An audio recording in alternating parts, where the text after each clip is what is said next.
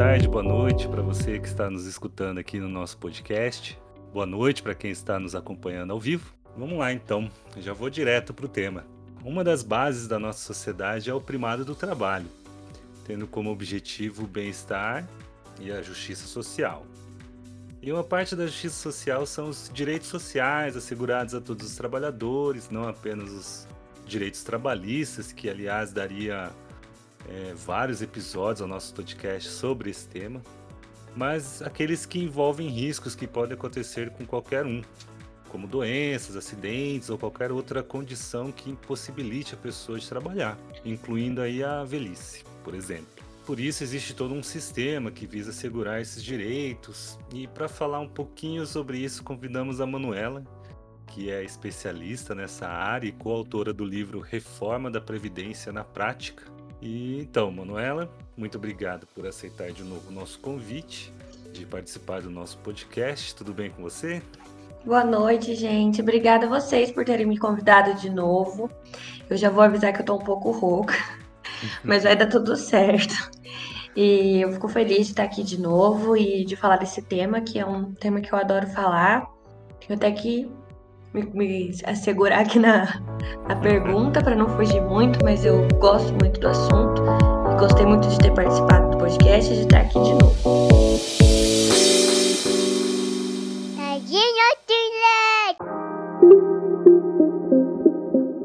Então, assim, começando pelo básico aí, para ajudar o pessoal, de uma maneira bem simples, tal, traduz para nós então, o que, que é a previdência social?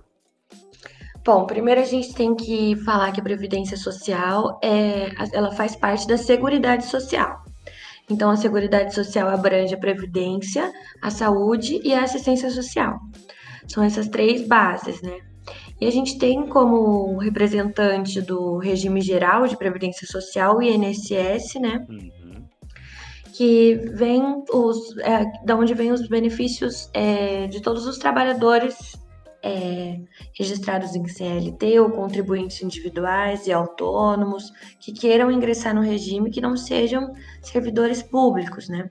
Hum. Então, abrange toda pessoa que exerce alguma atividade remunerada ou é, como contribuinte facultativo, aqueles que só desejam participar do sistema é, a partir dos 16 anos de idade e pode contribuir sobre qualquer valor limitado ao teto e no mínimo do salário mínimo. Então, a gente tem os contribuintes obrigatórios, uhum. é, que são os empregados, que são os autônomos, então são aquelas pessoas todas que exercem algum tipo de atividade remunerada. E essas pessoas usufruem dos benefícios que fazem parte da Previdência Social. Então, esses três é, pilares da Seguridade Social, eles trazem diversos benefícios e também alguns deveres, né, para as pessoas que se filiam.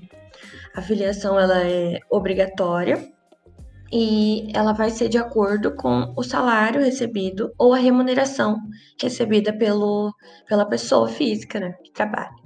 Uhum. É, então a gente tem como esses três componentes e temos alguns benefícios que são de caráter previdenciário mesmo, de natureza previdenciária, alguns que são assistências de saúde, que são específicos, e alguns que possuem natureza indenizatória por algum evento específico, algum acidente que tenha ocorrido, que tenha deixado muitas sequelas, é, como é o caso é, de alguns pescadores que, tem, que tiveram hum. contato com elementos tóxicos e que se expuseram a esses agentes nocivos, né? Então tem uma pensão vitalícia, que é específica para esse tipo de pessoa, que não exige todos os requisitos que a gente tem que cumprir para ser um beneficiário da, da Previdência Social. Então, a Previdência Social ela é feita por e para os cidadãos. Então, a contribuição ela não é a única fonte de arrecadação, mas é uma das principais fontes de arrecadação. É... E todo mundo, quando começa a trabalhar, já está inserido nesse regime vindo ou não a receber algum benefício em troca. Então a gente tem que uhum. entender o caráter e o princípio da solidariedade quando a gente fala de previdência social. Que a gente não está fazendo um fundo como é um seguro privado, por exemplo, em que a gente sabe quanto a gente vai contribuir e quanto a gente vai receber, quando, de que forma isso vai acontecer. Como você adiantou, temos muitos riscos sociais que estamos todos sujeitos. Uhum. É, no caso da mulher, é a gravidez. No caso de qualquer pessoa, é a velhice, a morte de uma pessoa que seja o, a fonte de renda da, da família, do grupo familiar. Uhum. É, a gente também tem o risco de acidente, o risco de doença, e todos esses riscos eles tentam ser previstos e protegidos pela Previdência. Legal. E a gente também tem um benefício de caráter assistencial, que aí já pertence a outro polo da, da Seguridade Social, que é a assistência social, hum. que é o famoso LOAS, que é o benefício de prestação continuada. Então, ele tem requisitos específicos, é, ele não pode ser acumulado com outros benefícios, a não ser que sejam de caráter é, de máximo do valor mínimo, né, do salário mínimo. Uhum. A gente tem que ter uma renda per capita familiar aí igual ou menor a um quarto do salário mínimo, o que é muito pouco. Então, eles cada vez mais estão exigindo o preenchimento desse critério de miserabilidade, que tem a ver com a renda, que tinha uma certa elasticidade na justiça, com a jurisprudência, e que recentemente, depois de uma discussão é, num projeto de lei que tentou diminuir essa renda per capita para meio, aumentar, na verdade, para meio salário mínimo, foi barrado com base no princípio é, que a gente tem que ter a resposta do governo em, em dinheiro basilar ali, legislada, para poder alterar algum critério econômico hum, de requisito hum. de benefício. Ah, e... Aproveita... Ah, desculpa. Pode falar, pode falar. Não, aproveitando que você já começou, né, já trouxe essa questão de, de lei orgânica e tal, Fala um pouquinho dos benefícios para o pessoal que está nos escutando, que nos escuta, assim, para falar, para entender de uma maneira traduzida, vamos colocar assim, o que, que, que é esses benefícios e por que, que temos esses benefícios. Eu vou falar o que eu considero é o maior e mais importante, é o que menos teve, sofreu alteração com a reforma da Previdência, que é a aposentadoria por idade. Uhum. Então, a velhice é uma coisa que vai chegar para todos nós, caso a morte não chegue antes. então, é uma coisa que a gente vai passar pela vida e, especialmente para quem trabalha desde muito cedo, existe um desgaste que não é só físico, ele também é psicológico, emocional, mental, para a execução de todas as tarefas do cotidiano que a gente tem. Então, uhum. quando a gente é, estuda, trabalha, faz curso, tem família, então a gente se divide em muitas funções e ao longo da vida, com o envelhecimento biológico mesmo, a gente vai se cansando dessas situações e a gente precisa ter uma oportunidade, um direito ao descanso remunerado, é, como retorno de todo o, o, a, o trabalho que a gente já exerceu durante toda a vida. Então, é, a aposentadoria por idade é um benefício de aposentadoria, uhum. que tem um caráter vitalício, que ele é previdenciário, e ele exige, então, agora com a reforma na regra permanente, a gente tem 62 anos para mulher e 65 para homem. Vou falar só assim para a gente ter uma ideia. Então, ele não está tão perto assim, como pode parecer. Então, a gente tem que trabalhar bastante até chegar esse momento. É. E aí, como um substitutivo para quem tenha trabalhado muitos mais anos, tenha começado muito cedo, a gente tem, ou tinha, né, aposentadoria por tempo de contribuição, que está em é, plena, acabando, assim, a gente tá, tem muitos, é, tem algumas regras de transição, mas a gente tá, sofreu bastante com a imposição da idade mínima, que basicamente iguala é, o benefício de aposentadoria por tempo de contribuição, contribuição com a idade. aposentadoria por idade. Uhum. E eles passam a ser chamados agora como aposentadoria programada somente, já que esse uhum. requisito etário, que era o que diferenciava bastante os dois, é, deixou de ser diferente, né? E nessa transição, deixa eu aproveitar que você trouxe essa transição. Não sei se você acha interessante a gente tratar disso num ponto específico, tendo em vista o tempo que a gente tem de, de conversa, mas essa transição, como que, de uma maneira simplificada, assim, essa transição está muito complicada, tá, o pessoal está conseguindo fazer essa. alcançar esse benefício, que já contribuiu bastante? Como que é? É Qual que é a, a, gente... a, o corte, vamos dizer assim? Uhum. A gente tem quatro regras de transição. Então a gente tem várias possibilidades. Só que é, o acesso a elas foi dificultado. Então, por exemplo, a gente tem a regra dos pontos, que uhum. talvez vocês já tenham ouvido falar, que soma uma quantidade de tempo de contribuição à idade do, do segurado. E nisso tem que resultar numa pontuação. Então, essa regra dos pontos, que era, é, ela aumentava a cada três, quatro anos, agora está aumentando a cada dois anos, a cada um ano, a cada meio ano.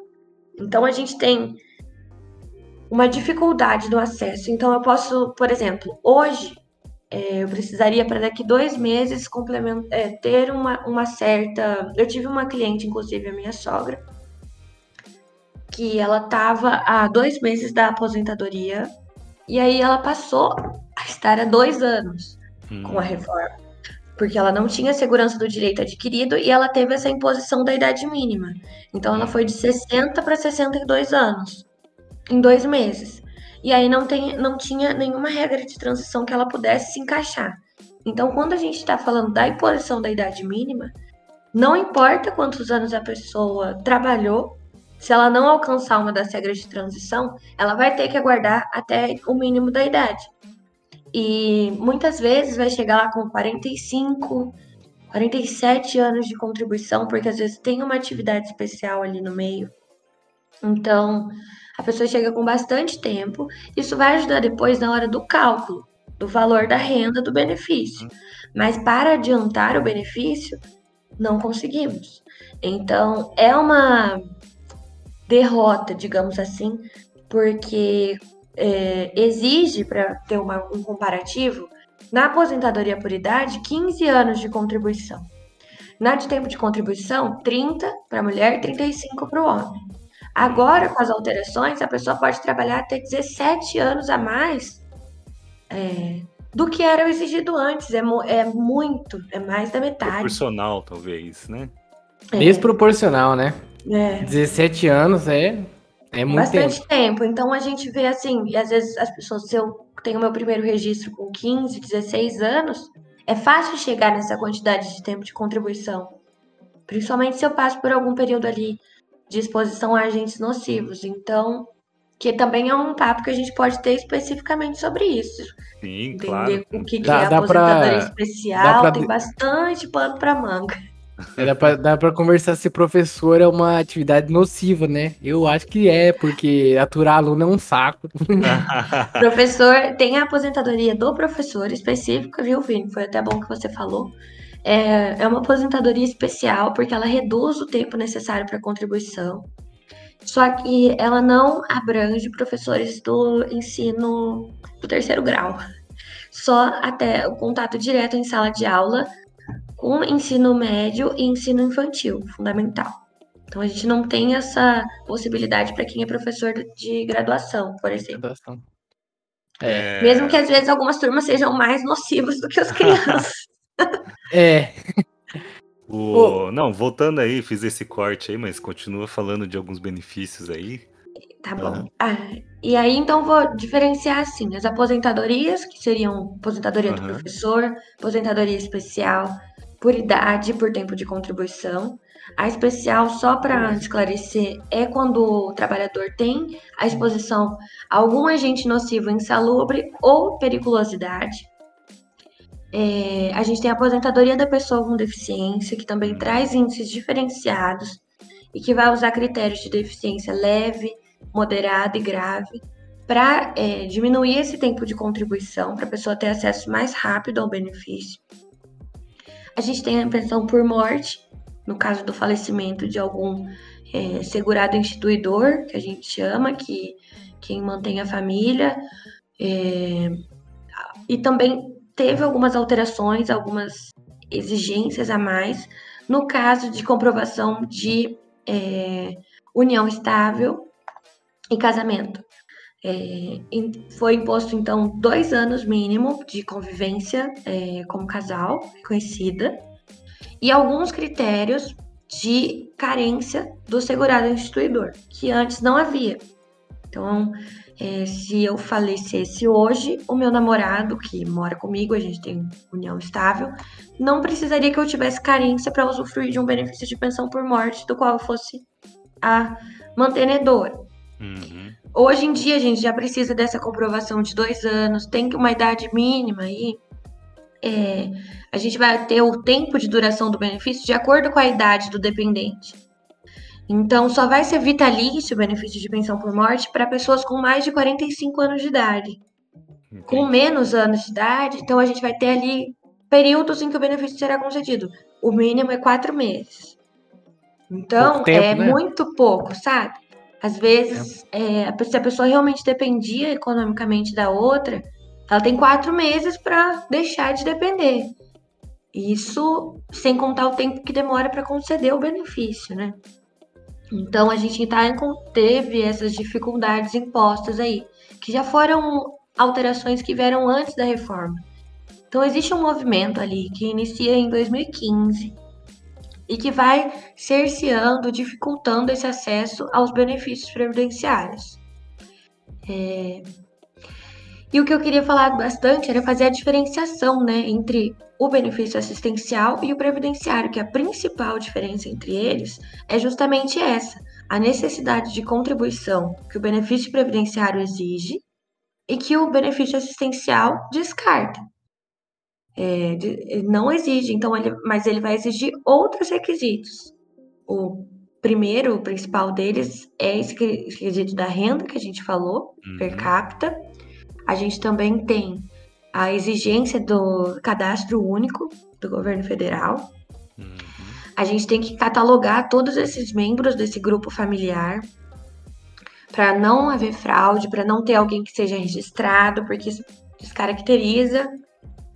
É, vai ser concedido apenas para idosos, homem ou mulher com mais de 65 anos, ou pessoas com deficiência que tenham uma deficiência que implique num impedimento a longo prazo. Então não basta ser só uma deficiência, tem que ser uma deficiência que impeça, dificulte muito esse impedimento de longo prazo, pelo menos há dois anos, a inserção dessa pessoa em sociedade para trabalhar, para conviver. E esse essa avaliação ela é feita por, pelo médico, perito do INSS, hum. e por uma assistente social pelo laudo de avaliação ambiental. E muitas vezes é caracterizada, por exemplo, a deficiência, mas não a miserabilidade, a pessoa não tem o direito ao benefício. Então a gente sempre tem que entender esses conceitos juntos.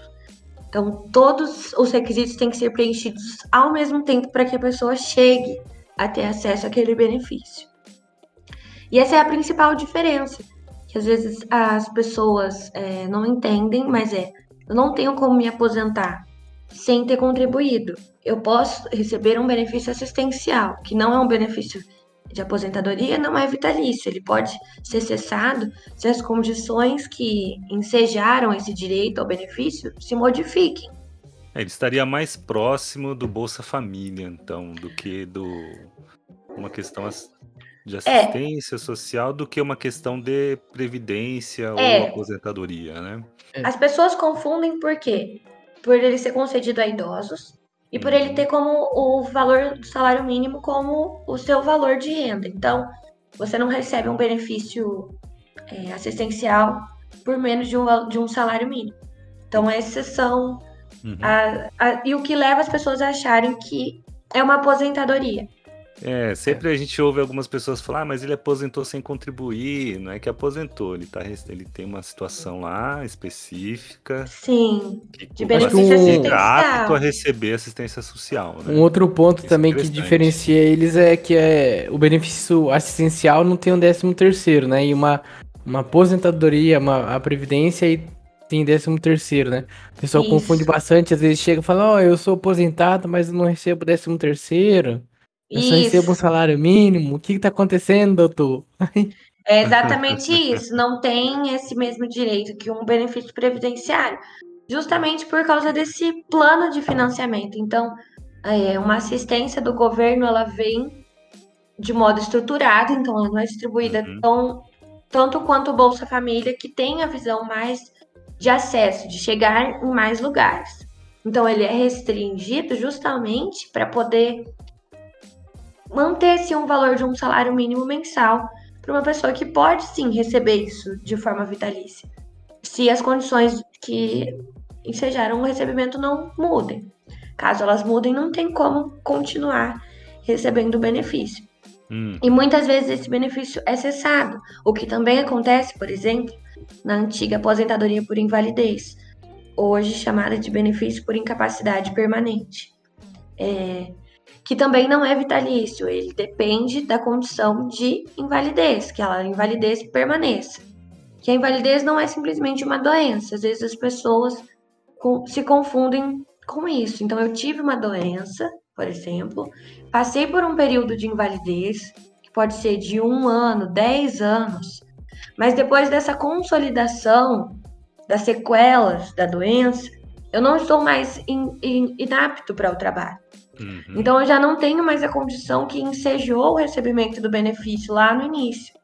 E aí por isso que muitas vezes a pessoa recebe, está é, encostada há 8, 10, 12 anos e o benefício é cessado. E muitas vezes não tem o que fazer, porque aquela condição de invalidez já não existe mais. Seria, por exemplo, acho que hoje que é o muito comum as doenças ocupacionais, né? o burnout, a depressão, a pessoa fica um tempo ali incapacitada para trabalhar por questões psicológicas e, e, aí depois de um tempo consegue retomar a normalidade volta a trabalhar né? isso que burnout e depressão são doenças relativamente novas que estão é. sendo reconhecidas e são muito difíceis isso viu é eu até eu, eu fiz o meu TCC sobre isso sobre benefícios por incapacidade em doenças psicológicas porque realmente é muito difícil de reconhecer. Os peritos e os médicos, geralmente, tanto da justiça como do INSS, eles estão há muitos anos trabalhando. É, com perícia, com incapacidades assim, que eu olho a invalidez, eu vejo né, a doença. Então, quebrou o braço, tá doente, precisa ser afastado pelo período que demora para o braço voltar. Então, assim, Geralmente é muito mais fácil numa perícia quando você tem uma sequela, uma condição de doença aparente. É, por exemplo, esclerose múltipla, que é uma doença que tem diversos efeitos colaterais, inclusive psicológicos, e que não é geralmente, dependendo do estágio, não é uma doença que você vê, enxerga a olho nu, assim, de cara. E as perícias, geralmente, é importante a gente falar, elas duram de. Tem perícia que dura cinco minutos, sabe? Então, para identificar uma doença psicológica em cinco minutos, às vezes a gente passa anos. Eu, eu faço terapia há cinco anos. Eu tô bem longe de sanar a minha doença psicológica. Então, é uma questão que não é evidente quando você olha e enxerga. Então, para um perito reconhecer, para esse benefício ser concedido por causa de, um, de uma doença psicológica, é muito difícil, sabe? Então, às vezes, a gente tem laudo do médico particular da, do, do cliente, a gente tem perícias anteriores, às vezes constata a incapacidade e indefere o benefício. Aí, nesse período que você está discutindo, ué, como assim? O que aconteceu? E, ocorre alguma, é, alguma situação, eu já perdi, né? Não eram clientes minhas, era um escritório que eu trabalhava, mas eu já perdi três clientes, assim, nesse intervalo entre um indeferimento e uma concessão, que veio, por exemplo, depois que já não, não era mais tempo, não dava mais tempo. Eu, eu falei dessas doenças aí porque é o mal do século, né? Principalmente agora com a pandemia, todo mundo tá ficando meio. E acho interessante porque acho que dá para até depois a gente conversa sobre essas questões da perícia e de especialidades de conhecimentos científicos, né? Porque o perito, ele tá mais, assim, voltado a... Geralmente objeto, é um clínico geral. É, ao objeto e, e a metodologia, aquela metodologia específica que, que talvez... Do instituto. É, que, que instrumentos que, ali... que, ele possui, não vou falar que é, o perito tá errado, sim. mas que os instrumentos que ele possui não são suficientes para constatar aquele tipo de situação. A gente, né, interessante. Sim, eu não acho que eu não acho que seja uma questão individual Eu acho que seja uma questão estrutural, é, tanto no, no, Instituto como no, na Justiça. É, não acho que seja uma questão de pessoa do perito, mas de modo que as coisas são feitas é. e da demanda. Porque hoje, na pandemia, a gente até tem um intervalo entre as perícias. É, mas várias vezes tinham perícias marcadas tipo 9, 9 e 2, 9 e 7, 9 e 10. Então, Iguais pro... às audiências trabalhistas, como era. É, para o profissional se organizar para poder cinco fazer um. cinco minutos de conciliação, quase é. que não tem conciliação, né? Exatamente. Como é que examina, né? Alguém estrutura. Assim... Exatamente. Mas, ô, ô, Vinícius. Oi, Wagner. Partir então para terceira sua pergunta. É, e o que é beneficiário do INSS, da Previdência Social? O que, que é essa figura?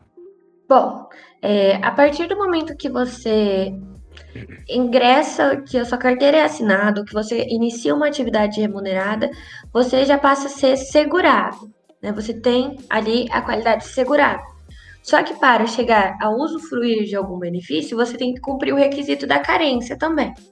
Então você está segurado no INSS, Caso você, por exemplo, seja cometido por alguma doença isenta de carência, que a gente tem um rol taxativo de doenças isentas de carência, depois do no seu segundo dia de trabalho, você já terá o direito de usufruir desse benefício. Mas ser um beneficiário, participar, ser um contribuinte, é entender, eu acho, principalmente é, o princípio de solidariedade.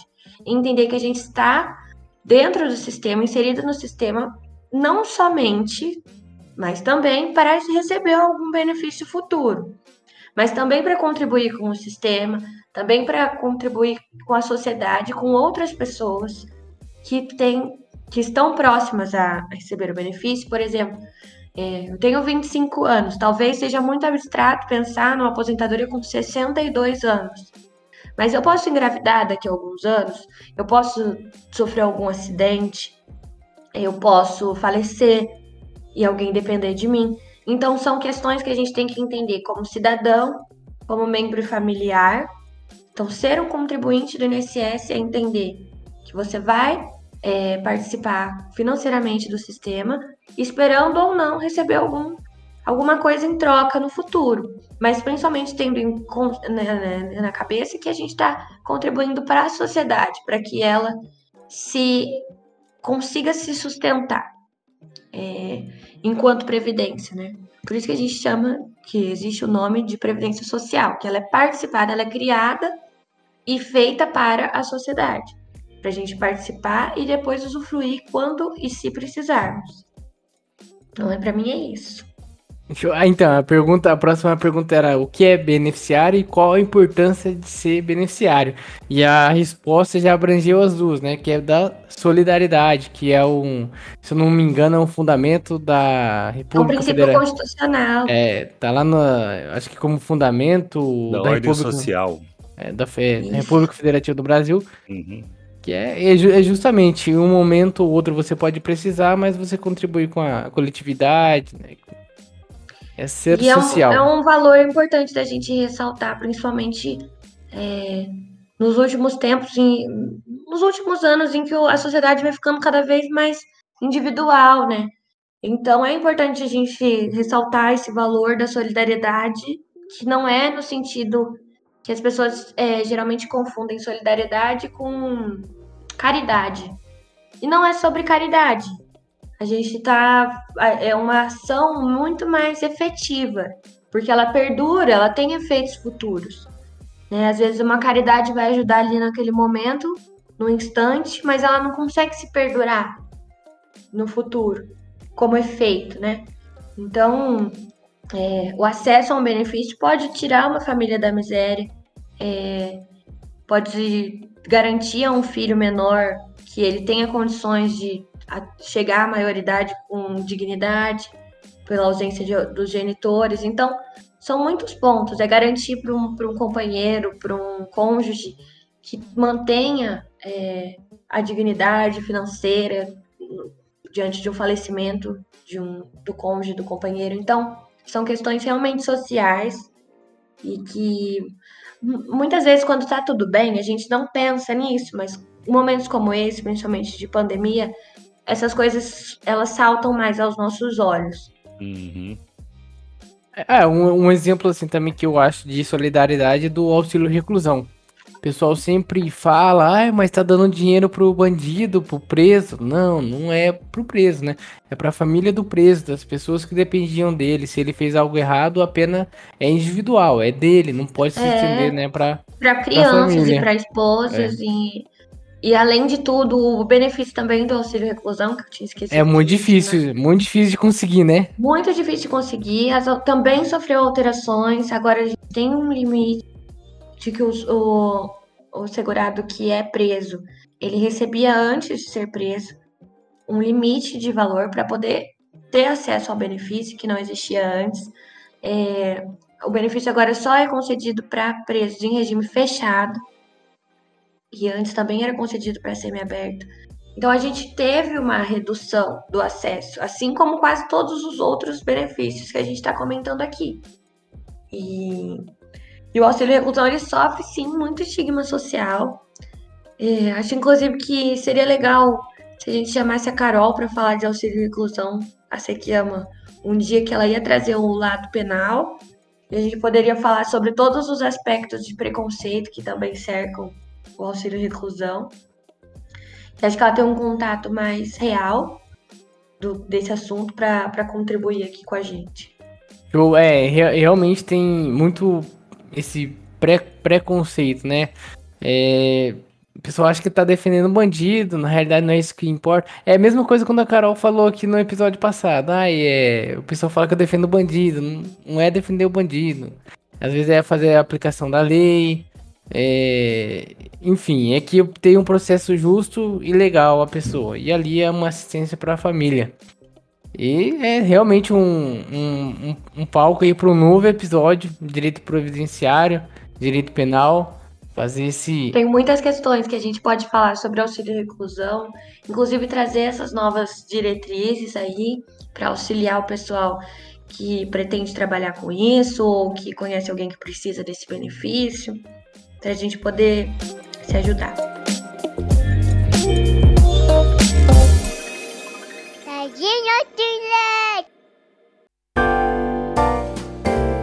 Ô, Manuel, fala um pouco do seu livro, já ah, indo para os finalmente, em razão do tempo, mas fala um pouco do seu livro, de repente a gente conversar com a editora de novo. Uhum. Ah, então, é, o meu livro ele vai trazer bastante de, dos aspectos práticos dos benefícios e principalmente das alterações que a reforma trouxe e também dessas legislações que vieram um pouco antes ou um pouco depois da reforma, que impactaram bastante é, na, na, nos requisitos exigidos para o acesso a esses benefícios. Então, é um livro que fala da Previdência de uma forma muito prática. É, então, para quem está afim de entender um pouco quando vai ser a sua própria aposentadoria, você não precisa nem ser um profissional do direito, ou para quem é contador, que precisa entender essas, dessa, dessas alterações da legislação para exercer o seu trabalho. Então, é um livro que vai trazer esses conceitos, requisitos, benefícios, regras de transição.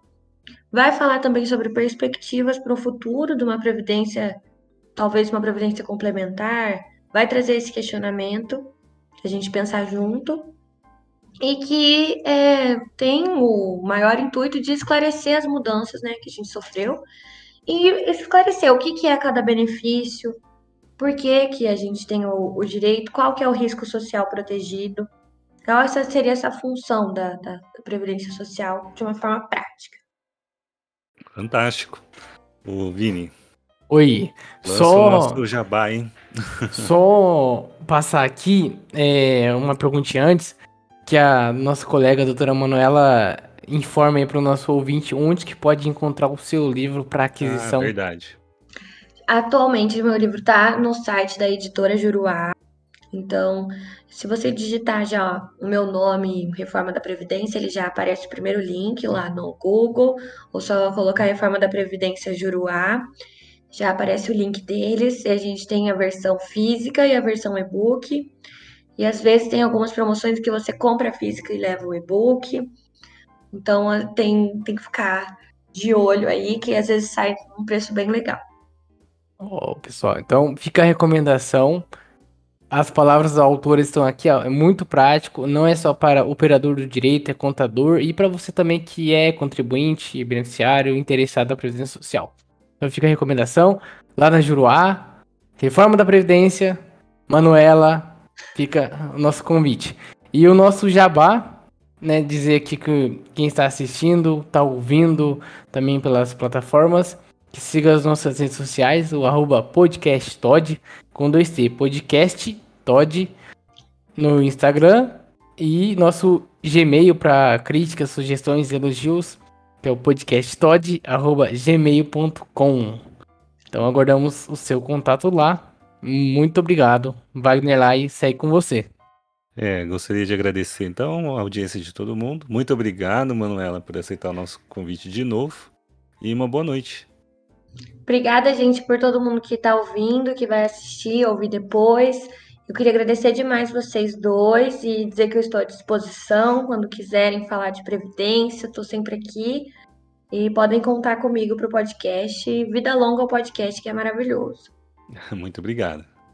Muito obrigado. Até logo, até daqui a 15 dias estamos de novo ao vivo. E logo até o episódio logo, está gente. disponível. Tchau, Boa tchau. Boa noite. Tchau, tchau. Tadinho,